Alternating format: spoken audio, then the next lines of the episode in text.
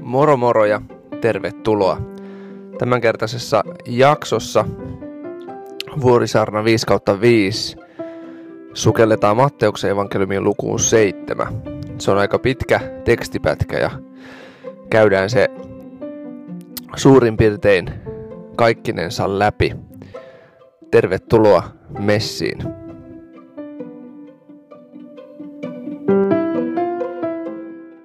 Luku seitsemän alkaa opetuksella, missä Jeesus varoittaa tuomitsemisesta. Luetaan jakeet yksi viiva viisi. Älkää tuomitko, ettei teitä tuomittaisi. Millä tuomioilla te tuomitsette, sillä teidät tuomitaan. Ja millä mitalla te mittaatte, sillä teille mitataan. Kuinka näet roskan veljesi silmässä, mutta et huomaa hirttä omassa silmässäsi? Tai kuinka voit sanoa veljellesi, anna minun ottaa roska silmästäsi, kun omassa silmässäsi on hirsi. Sinä tekopyhä, ota ensin hirsi omasta silmästäsi, niin sitten näet ottaa roskan veljesi silmästä. Mun mielestä jälleen kerran hienolla tavalla Jeesus opettaa jotenkin niin mieleen painuvalla tavalla, vahvoja kielikuvia käyttäen. Uskoisin, että tämä jää paljon paremmin kuulijoiden mieleen kuin se, että hän vaan kertoisi, että älkää tuomitko toisia. Se, mitä tästä Jeesuksen sanomasta voisi ottaa käteen, niin kulje aina peilin kautta. Niinhän monesti ihminen, kun poistuu omasta kodistaan, niin on ihan suotavaa ja toivottavaakin, että kulkee peilin kautta. Vähän näkee, että minkälaisen kaverin ne muut näkee, kun he näkee mut tuolla kaupungilla.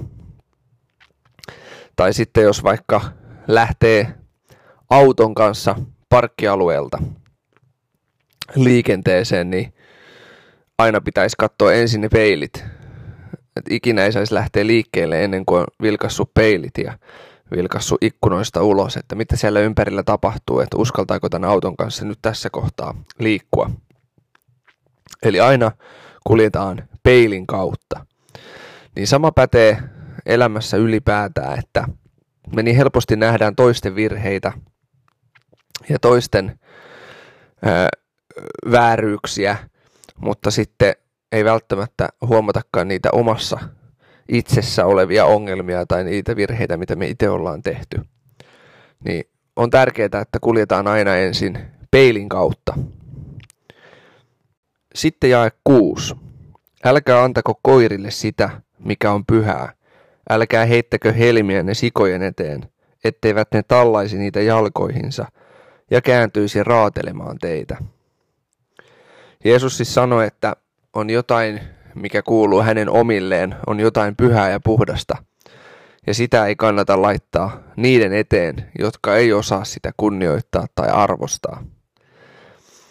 Tämä ei tarkoita sitä, että meidän kristittyinä ei pitäisi esimerkiksi julistaa evankeliumia tai raamatun sanomaa toisille ihmisille. Mutta siinä tarvitaan tosi paljon viisautta ja ymmärrystä. Siinä tarvitaan pyhän hengen ohjausta. Jos nyt ajatellaan vaikka tätä Vuorisaarnaa, niin Vuorisaarnan sanoma, ei meidän tehtävä ole julistaa sitä tuolla kaupungilla ihmisille mikrofonin kanssa tai mennä kansanedustajaksi ja siellä alkaa toitottamaan kaikille Vuorisaarnan sanomaa, vaan se on tarkoitettu niille, jotka on valinnut elämässään seurata Jeesusta. Raamatussa on paljon sisältöä, mikä on tarkoitettu nimenomaan niille, jotka ovat ensin valinneet seurata elämässään Jumalaa. Ja voisi ajatella, että nämä on ainakin sellaisia asioita, mitkä ei avaudu eikä kuulu niille, jotka ei ole kiinnostuneita tai halua seurata Jumalaa. Jakeissa seitsemästä yhteentoista Jeesus opettaa tällä lailla. Anokaa, niin teille annetaan. Etsikää, niin te löydätte. Kolkuttakaa, niin teille avataan. Sillä jokainen anova saa, etsivä löytää ja kolkuttavalle avataan. Vai kuka teistä antaisi pojalleen kiven, kun hän pyytää leipää? Tai käärmeen, kun hän pyytää kalaa? Jos siis te, jotka olette pahoja, osaatte antaa lapsillenne hyviä lahjoja, kuinka paljon ennemmin teidän taivaallinen isänne antaa hyvää niille, jotka sitä häneltä anovat. Eli Jeesus tässä sanoi, että anokaa, etsikää ja kolkuttakaa. Ja hän lupaa, että tällainen ihminen saa vastauksen. Tämä alkukielen sana tarkoittaa tällaista jatkuvaa anomista, jatkuvaa etsimistä ja kolkuttamista, tällaista sinnikästä anomista, sinnikästä etsimistä ja sinnikästä kolkuttamista. Ja sitten tähän perään tulee jälleen kerran tällainen ää, luottamukseen liittyvä yksityiskohta, että Jumala on luotettava, Jumala on luottamuksen arvoinen, Jumala on hyvä isä. Ja Jeesus sanookin, että jos te kerta tavalliset ihmiset, jotka ootte syntiin langenneita ja ää, epätäydellisiä, teette paljon vääriä valintoja, jos tekin kerta haluatte ja ehdottomasti haluatte omille lapsillenne antaa hyvää, ettekä pahaa ja huonoa, niin kuinka paljon enemmän vielä taivaan isä antaa hyvää niille, jotka sitä häneltä pyytää. Luukas sanoo evankeliumissa, että antaa pyhää henkeä niille. Et oikeastaan niin kuin voidaan ajatella näin, että paras lahja, mitä Jumala sulle voi antaa ja mitä Jumala sulle on antanut ja ihmiskunnalle on antanut, on, että hän on antanut meille pyhän hengen. Ja onkin tärkeää, että me tutustutaan tähän persoonaan, pyhän henkeen, ja opetellaan kuulemaan hänen ääntään ja pyritään elämään meidän elämää hänen johdatuksessaan. Sitten Jeesus jakeessa kaksitoista sanoo tutun kultaisen säännön. Eli Matteus seitsemän kaksitoista. Kaikki, minkä tahdotte ihmisten tekevän teille, tehkää myös te samoin heille. Tämä on laki ja profeetat. Tämä laki ja profeetat tarkoittaa tässä koko vanhaa testamenttia. Laki ja profeetat oli semmoinen yleisnimitys koko vanhan testamentin sanomalle. Ja nyt Jeesus niputtaa, kokoaa yhteen koko vanhan testamentin sanoman tähän yhteen lauseeseen. Kaikki, minkä tahdotte ihmisten tekevän teille, tehkää myös te samoin heille. Tämä on lause, jota kutsutaan kultaiseksi säännöksi. Tätä pidetään rakkauden kaksoiskäskyn ohella Raamatun tärkeimpänä käskynä. Monissa uskonnoissa tämä sama ajatus on kerrottu, mutta kielteisessä muodossa. Eli muissa uskonnoissa tämä on mainittu lähinnä niin, että älä tee toiselle sellaista, mitä et halua, että sulle tehtäisiin. Mutta kristinusko vie tämän ajatuksen ja ideaalin ja ihanteen, opetuksen vielä pidemmälle ja syvemmälle. Jeesus sanoi, että kaikki, minkä tahdotte ihmisten tekevän teille, tehkää myös samoin heille. Ei siis ole kyse pelkästään siitä, että mä vältän sellaisen tekemistä, mikä mulle itsellekin olisi ikävää. Ei ole kyse siitä, vaan mä vielä sen lisäksi teen jotakin, mitä mä toivoisin, että mullekin tehtäisiin. kolmetoista ja neljätoista jakeet. Menkää sisään ahtaasta portista, sillä se portti on avara ja tie lavea, joka vie kadotukseen, ja monet menevät siitä portista sisään.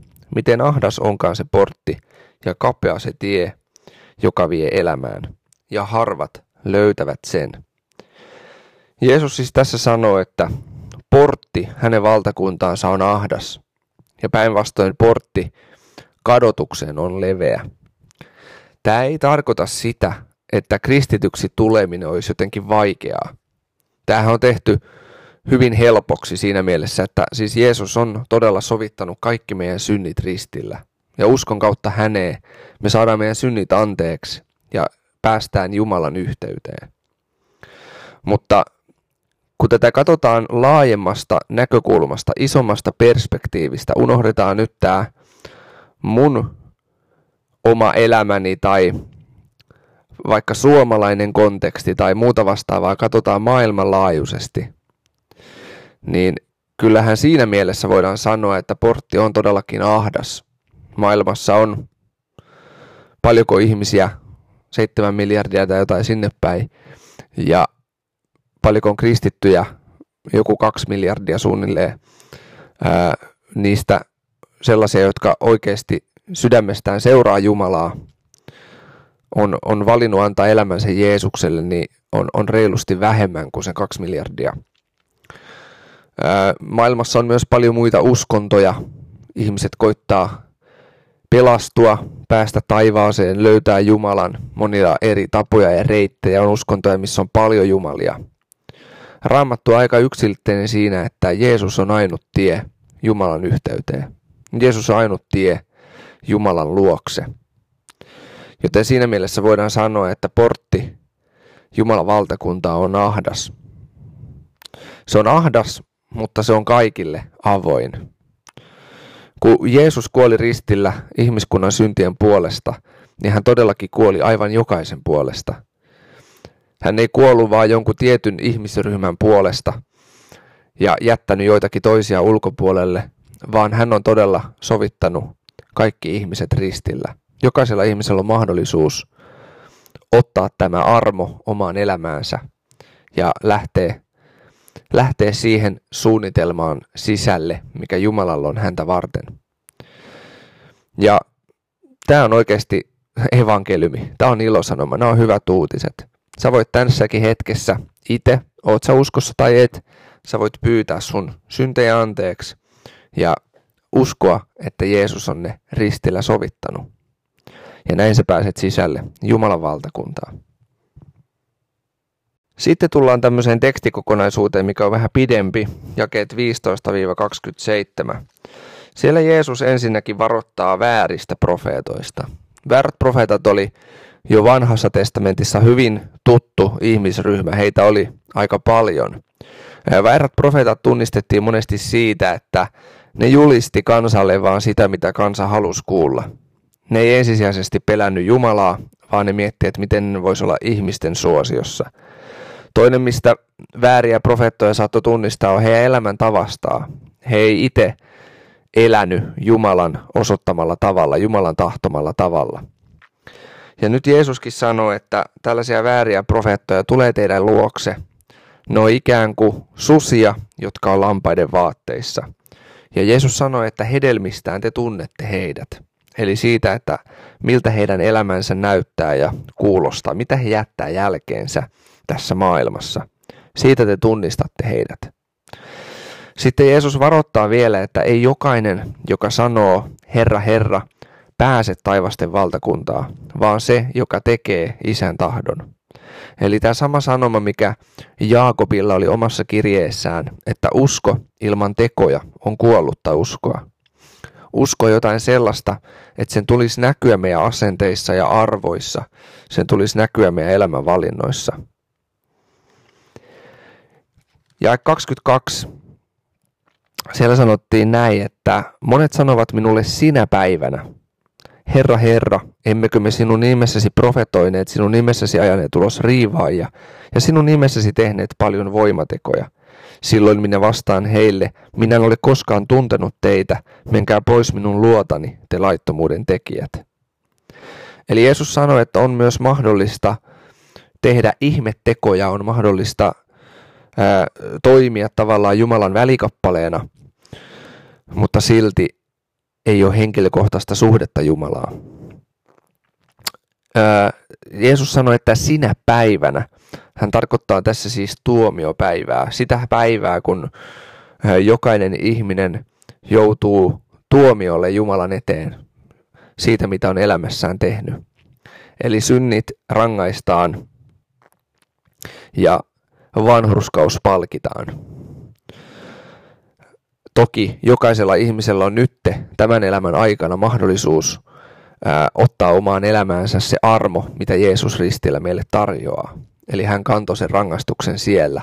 Uskon kautta häneen me saadaan meidän synnit sovitettua. Ja silloin meidän ei tuomiopäivänä tarvitse pelätä tuomioa, vaan me saadaan palkinto siitä vanhurskaudesta, mikä Jeesus on meille lunastanut ja minkä mukaisesti me ollaan meidän elämää eletty. Tämä on, tämä tuomiopäivä, se on aika... Siitä ei kovin mielellään eikä paljon puhuta, mutta kyllä Raamattu puhuu siitä yllättävänkin usein ja yllättävänkin paljon. On hyvä miettiä ja muistella sitä, että ei elämä ole pelkästään tämä elämä. Ei ne ole nämä arkiset jutut tässä. Mä synnyn, touhuun, koitan saada kaikkea ja sitten mä kuolen, vaan on paljon isommista asioista kyse. Ja näihin juttuihin kannattaa, kannattaa kiinnittää huomiota. No Jeesus jatkaa sitten jakeessa kaksikymmentäneljä. Sen tähden jokainen, joka kuulee nämä minun sanani ja tekee niiden mukaan, on verrattavissa järkevään mieheen, joka rakensi talonsa kalliolle. Tuli sade, virrat tulvivat ja tuulet puhalsivat ja syöksyivät taloa vastaan, mutta se ei sortunut, sillä sen perustus oli laskettu kalliolle. Mutta jokainen, joka kuulee nämä minun sanani, eikä tee niiden mukaan, on verrattavissa tyhmään mieheen, joka rakensi talonsa hiekalle. Tuli sade, virrat tulvivat ja tuulet puhalsivat ja syöksyivät taloa vastaan, ja se sortui, ja sen sortuminen oli perinpohjainen. Eli Jeesus tässä uudelleen vahvistaa tätä omaa viestiään ja sanomaansa, että toimikaa sen mukaan, miten te uskotte. Jokainen, joka tekee sen mukaan, mitä Jeesus on nyt esimerkiksi tässä Vuorisaarnassaan Matteus viisi seitsemän opettanut, ja muuallakin evankeliumin teksteissä me nähdään, mitä Jeesus on opettanut. Jokainen, joka toimii sen mukaan, on kuin mies, joka rakentaa talonsa kalliolle. Ja silloin, kun tulee myrsky, kun tulee tuuli, kun tulee vaikeat ajat, niin se rakennus kestää. Mutta ihminen, joka ei toimi Jeesuksen opetusten mukaan, ei laita niitä käytäntöön omassa elämässään, niin hän on kuin tyhmä mies, joka rakentaa talonsa hiekalle. Ja silloin, kun myrsky tulee, tuuli tulee, vaikeat ajat koittaa, niin se talo ei kestä. Se ei pysy pystyssä. Eli Jeesus on jotain, minkä varaan sä voit oikeasti rakentaa sun koko elämässä. Jeesus kannattelee, Jeesus kestää, Jeesus pitää sua pystyssä. Hän on ää, iankaikkinen. Hän on se, jonka varaan sä voit kaiken rakentaa.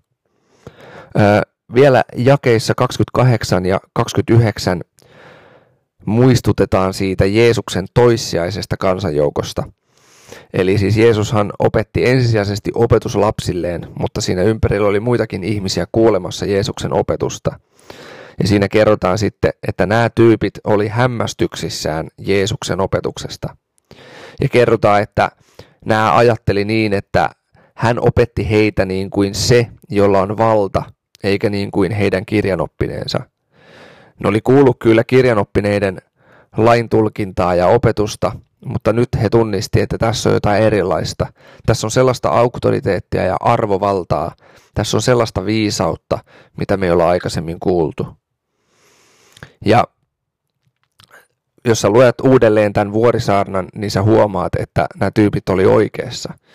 Siinä todellakin on ihmeellistä viisautta ja sellaista arvovaltaa. Se on niin kuin Jumalan puhetta meille. Joten haluankin sua rohkaista, ota vielä rauhassa aikaa ja lueskele tuota Vuorisaarnaa. Sen sanoma on todella merkityksellinen.